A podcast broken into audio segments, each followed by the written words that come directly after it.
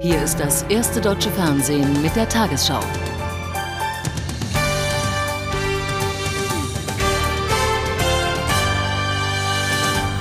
Guten Abend, meine Damen und Herren. Ein schweres Erdbeben hat heute Vormittag weite Teile von Italien erschüttert. Mehrere Menschen, vor allem Kinder, kamen dabei ums Leben. Das Epizentrum des Bebens, das eine Stärke von 5,4 auf der Richterskala erreichte, lag bei Campobasso. Die Erschütterungen waren noch in Rom zu spüren. Viele Gebäude wurden beschädigt oder stürzten ein. Besonders schwer getroffen ist das Dorf San Giuliano di Puglia. In den Trümmern eines Schulzentrums wurden zahlreiche Kinder und Lehrer eingeschlossen. Bisher konnten mindestens vier Kinder nur noch tot geborgen werden. Mit bloßen Händen arbeiten sich manche Helfer voran. Inzwischen sind Dutzende Sanitäter, Krankenpfleger und Ärzte an der Schule eingetroffen, um zu helfen. Tatsächlich gelingt es immer wieder, Überlebende aus den Schutthaufen zu bergen. Und es gibt weitere Hoffnung, denn die Helfer berichten, es seien noch Stimmen aus den Trümmern zu hören. Drei Kinder, die rausgekommen sind, haben erzählt, dass auch ihre Banknachbarn noch gelebt haben.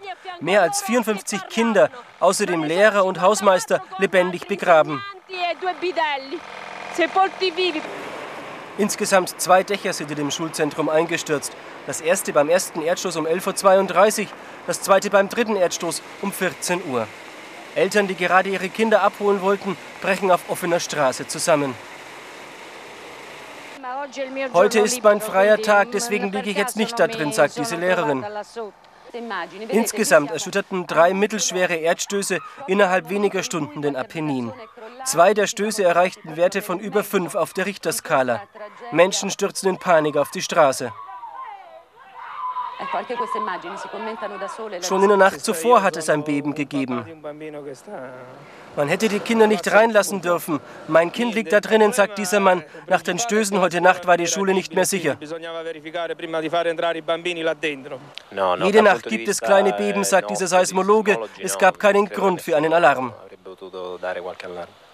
Über die Gesamtzahl der Verletzten liegen noch keine exakten Angaben vor.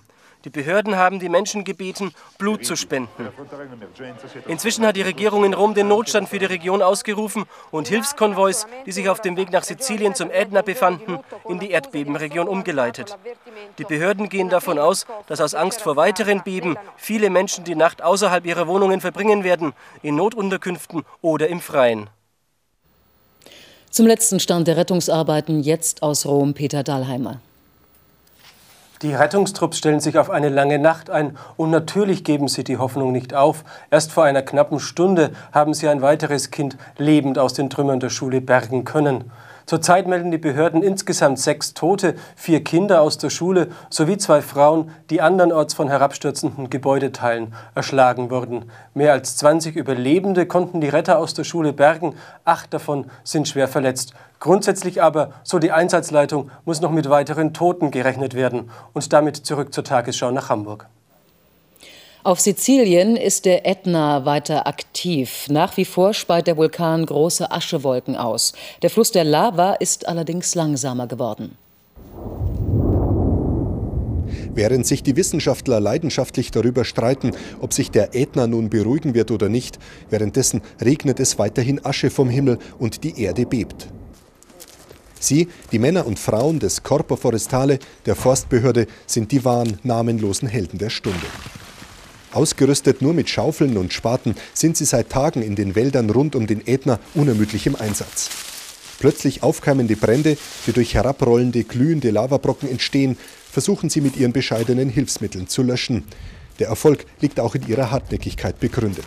Sie wollen ihre Wälder, die hier im Jahr 1954 gepflanzt und seitdem gehegt und gepflegt wurden, unter allen Umständen retten angesichts der breiten Schneisen der Zerstörung eine Arbeit, die kaum Unterbrechungen erlaubt. Selbst wenn sie an vielen Stellen sinnlos erscheinen mag, so wie hier bei Piano Provenzano, wo sich ein 15 Meter hoher Lavastrom ins Tal wälzt. Unterstützung für die Waldhüter kommt aus der Luft. Permanent fliegen Löschflugzeuge die Brandherde an. Doch kaum ist ein größerer Brand gelöscht, bricht woanders schon wieder ein neuer aus. Die Rentenbeiträge sollen stärker angehoben werden als bisher angekündigt. Bundessozialministerin Schmidt strebt eine Erhöhung auf 19,5 Prozent an. Um ihre Sparpläne im Gesundheitsbereich ging es heute im Bundestag. Schmidt verteidigte ihr Vorhaben, die Krankenkassenbeiträge einzufrieren und Ärzten sowie Krankenhäusern eine Nullrunde abzufordern. Bei der Union, bei Ärztenverbänden und Krankenkassen stießen die Pläne auf vehemente Kritik. Auch bei den Grünen gibt es Vorbehalte. Schon vor der Debatte im Bundestag verkündete Sozialministerin Ulla Schmidt schlechte Nachrichten. Der Rentenbeitrag steigt zum 1. Januar 2003 nicht nur auf 19,3, sondern gleich auf 19,5 Prozent. Ich möchte eine Rentenerhöhung äh, vornehmen und auch beschließen, die auch ein Stück Ruhe bringt und die auch die sichere Finanzierung der Renten garantiert, und zwar über den Tag hinaus. Noch vor einem Jahr hatte die rot-grüne Regierung versprochen, dank der Riester-Rente werde der Rentenbeitrag nicht über 19 Prozent steigen. Nun muss sie den Spott der Opposition ertragen. Was sollen die zwei Millionen Menschen denken, die eine Riester-Rente abgeschlossen haben und jetzt feststellen, dass sich alle Rahmenbedingungen ändern werden? Ja, meine Damen und Herren, das ist ja ein Treppenwitz der Sozialgeschichte. Neben der Rente ging es auch um die Zukunft des Gesundheitswesens. Ministerin Schmidt kündigte an, die Kassen sollten nur noch für medizinisch notwendige Leistungen zahlen und damit Kosten sparen. Ich bin entschieden dafür, dass die Krankenkassen die Qualität der erbrachten Leistungen zur Voraussetzung für Verträge macht und nicht Gewohnheitsrecht zur Voraussetzung von Verträgen. In der Koalition ist allerdings das neue Sparpaket der Ministerin nicht unumstritten. So wollen die Grünen die Beitragshöhen der Kassen nicht einfrieren. Wenn wir eine Reihe von Einsparpotenzialen realisieren, ob es dann notwendig ist, auch die Beiträge der Kassen festzuschreiben, darüber werden wir noch reden. Die Opposition klagt ein, was eigentlich Bundeskanzler Schröder gefordert hatte, mehr Eigenverantwortung auf die Versicherten zu übertragen. Wer sich selbst stärker beteiligt an den Leistungen finanziell, der hat einen geringeren Beitragssatz. Und lassen wir das den Menschen entscheiden und nicht den Bürokraten, meine Damen und Herren. Unionsfraktionschefin Angela Merkel erlitt während der Debatte eine erste Niederlage als Oppositionsführerin beim Versuch, den abwesenden Kanzler herbeizuzitieren. Bei der Abstimmung per Hammelsprung unterlag die Opposition mit 48 Stimmen, weil allein bei CDU-CSU mindestens 30 Abgeordnete der Abstimmung trotz mehrfacher Aufforderung fernblieben. SPD und Bündnisgrüne haben ihren Streit über die künftige Ausgestaltung der Ökosteuer und der Eigenheimzulage weitgehend beigelegt. Aus der Koalition verlautete, die Eigenheimförderung solle nicht mehr ausschließlich von der Zahl der Kinder abhängig gemacht werden. Bei der Ökosteuer sollen nach Angaben von Finanzminister Eichel Ausnahmeregelungen im Umfang von 1,9 Milliarden Euro gestrichen werden. Eine zusätzliche Ökosteuererhöhung zugunsten der Rentenkasse lehnte Eichel ab. Die Bundesregierung hat heute das Startsignal für das Mittelstandsprogramm Kapital für Arbeit gegeben. Wirtschafts- und Arbeitsminister Clement und Finanzminister Eichel stellten die Initiative vor. Das Förderprogramm soll Unternehmen finanzielle Anreize geben, Arbeitslose einzustellen.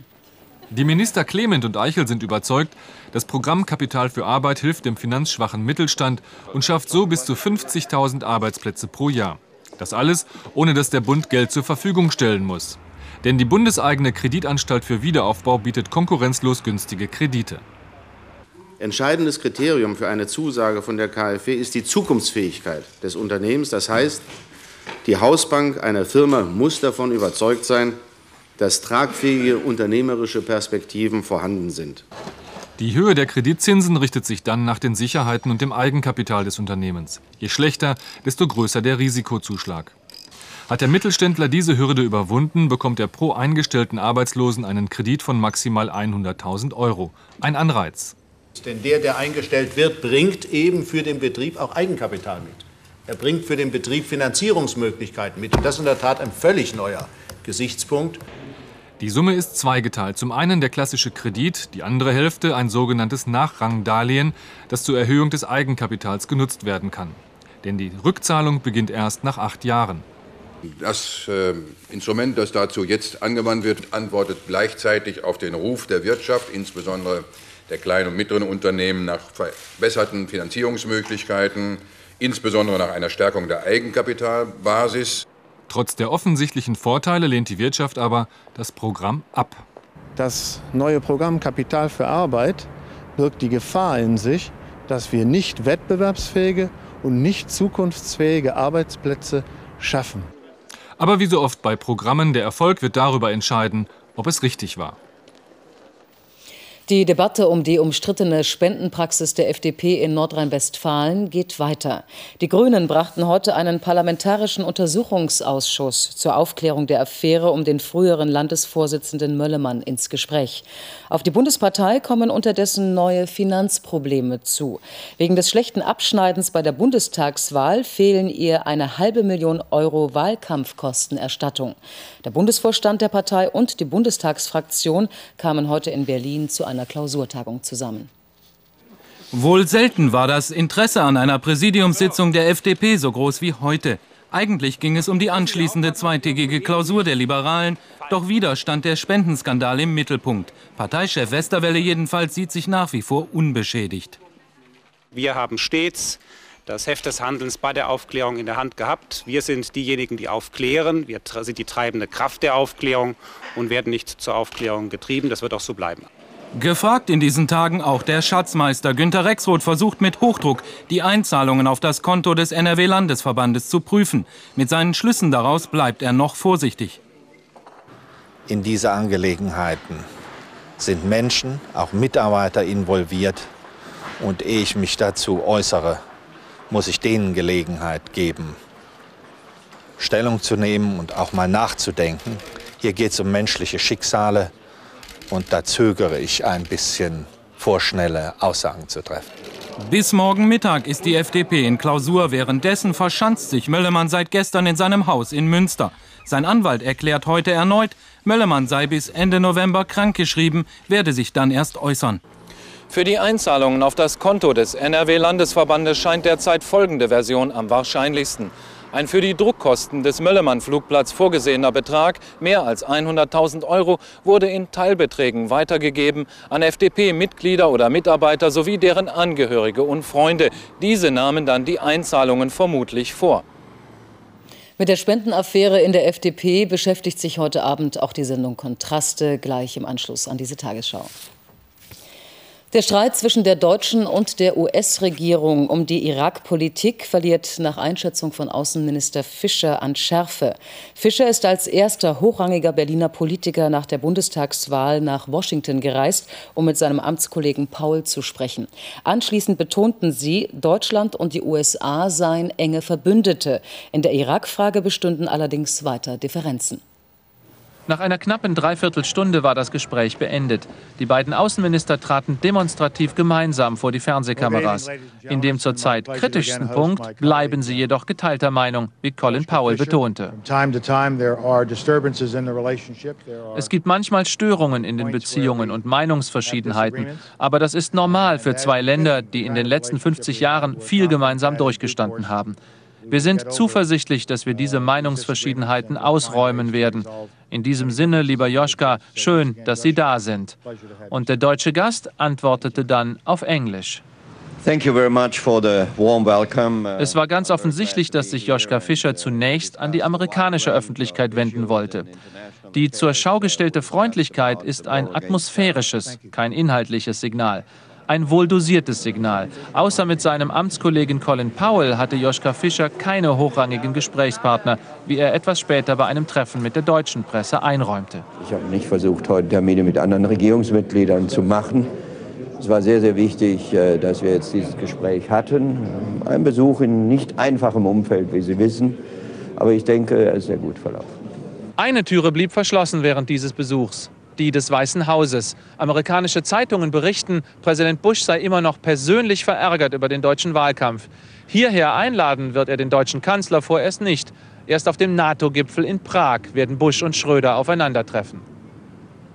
Knapp vier Wochen vor der Parlamentswahl in Österreich muss die FPÖ ihren Spitzenkandidaten auswechseln. Parteichef Reichhold trat heute nach nur 40 Tagen im Amt aus gesundheitlichen Gründen zurück. Nachfolger soll Sozialminister Haupt werden. Die vorzeitige Neuwahl war nötig geworden, nachdem die Mitte-Rechts-Regierung in Österreich wegen eines innerparteilichen Machtkampfs in der rechtspopulistischen FPÖ zerbrochen war. Einen Tag nach dem Zusammenbruch der Regierungskoalition in Israel sucht Ministerpräsident Sharon nach neuen politischen Partnern. Der ehemalige Armeechef Mofaz soll das Amt des Verteidigungsministers übernehmen. Der bisherige Verteidigungsminister Ben Eliezer und fünf weitere Minister der Arbeiterpartei hatten gestern ihren Rücktritt eingereicht. Seitdem bemüht sich Sharon um Unterstützung aus dem rechten Parteienspektrum. Das Bundesverfassungsgericht hat die Verwertbarkeit von mitgehörten Telefongesprächen in Zivilprozessen stark eingeschränkt. Heimliches Mithören verletze das Recht am gesprochenen Wort, urteilten die Karlsruher Richter. Aussagen der Zeugen dürften deshalb in späteren Prozessen zwischen den Gesprächspartnern nicht verwendet werden. Das Gericht hatte über Fälle zu urteilen, in denen Zeugen Telefonate über eine Freisprechanlage mitgehört hatten, ohne dass der Gesprächspartner am anderen Ende davon wusste. Mit einem Gottesdienst in der Schlosskirche ist am Reformationstag an die Entstehungsgeschichte der evangelisch-lutherischen Kirche erinnert worden. Der Ratsvorsitzende der evangelischen Kirche Kock rief in seiner Predigt zur Verteidigung von Menschen- und Bürgerrechten auf. Die von Martin Luther geprägte Reformationsbewegung sei der Versuch gewesen, die zerrissene Christenheit unter dem Evangelium zu einen. Hertha BSC Berlin ist in der zweiten Runde des UEFA-Pokals nur knapp einer Blamage entgangen. Bei Apoel Nicosia in Zypern schossen die Berliner erst in der Nachspielzeit das Siegtor zum 0 zu 1. Damit hat die Hertha Chancen, nach dem Rückspiel in der kommenden Woche in die nächste Runde des europäischen Wettbewerbs einzuziehen. Der VfB Stuttgart dagegen schaffte bei Ferencváros Budapest nur ein torloses Unentschieden. Und nun die Wettervorhersage für morgen Freitag, den 1. November.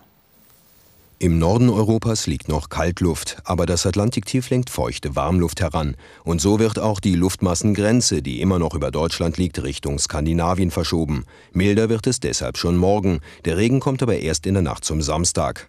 Heute Nacht klart es im Norden erst auf, dann bildet sich Nebel. An der Küste ziehen auch noch Wolken auf. Südlich des Mains fällt etwas Regen. Der Tag beginnt trübe, im Norden mit Nebel, im Süden mit Wolken. Vor allem an der Küste und am Alpenrand noch Schauer. Die Sonne tut sich da schwer, kann sich aber immer wieder mal zeigen. Am späten Nachmittag werden die Wolken von Westen dichter und bringen am Abend Regen.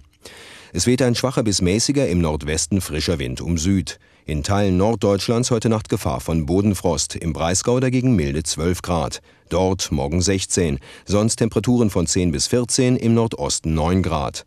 Am Wochenende lebt der Wind wieder auf und bläst dunkle Regenwolken übers Land. Der meiste Regen fällt wahrscheinlich am Sonntag bei milden 11 bis 18 Grad. Am Montag lässt sich dann die Sonne wieder blicken, aber es wird kühler.